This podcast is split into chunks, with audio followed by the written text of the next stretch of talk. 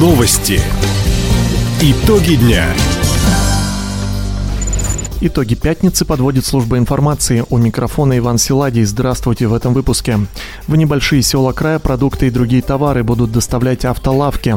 Лесные пожары в регионе будет тушить самый большой вертолет в мире. Очередную волну коронавируса ожидают после сезона отпусков. Об этом и не только, более подробно.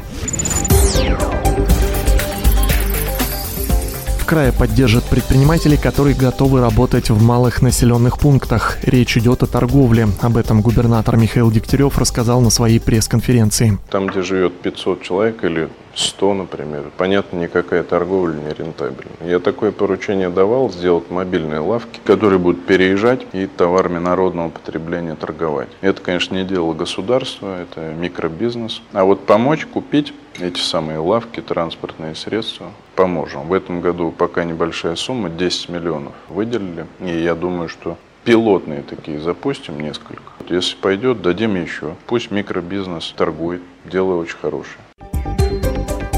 Проект уже получил название «Автолавки в село». Подобный бизнес успешно работает в нескольких российских регионах. Для тушения лесных пожаров наш край получит вертолет Ми-26 МЧС России.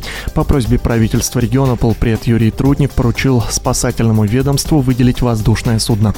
По данным на 21 июля в крае действовало 73 природных возгорания на площади 330 тысяч гектаров. Большинство в труднодоступной местности в Тугуро-Чумиканском, Аяно-Майском и Охотском районах.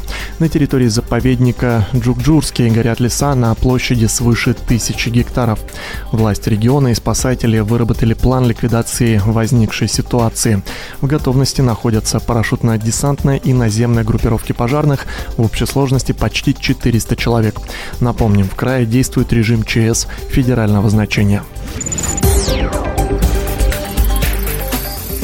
Крае ожидают очередной подъем заболеваемости коронавирусной инфекцией. Специалисты прогнозируют его во второй половине августа и связывают всплеск с возвращением людей из отпусков.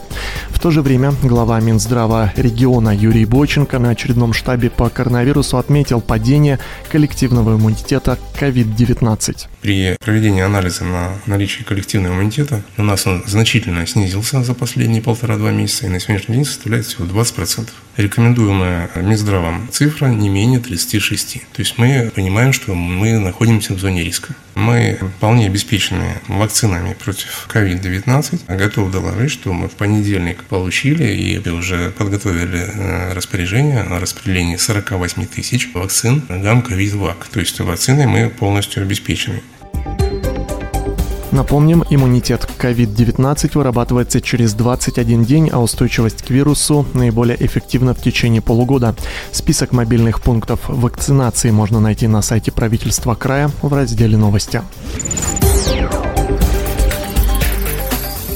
Строителям придется работать круглосуточно, чтобы сквер у Хабаровской спортшколы «Самбо-90» сдать в срок. С предыдущим подрядчиком мэрия заключила контракт вовремя, однако тот в последний момент отказался от договоренностей.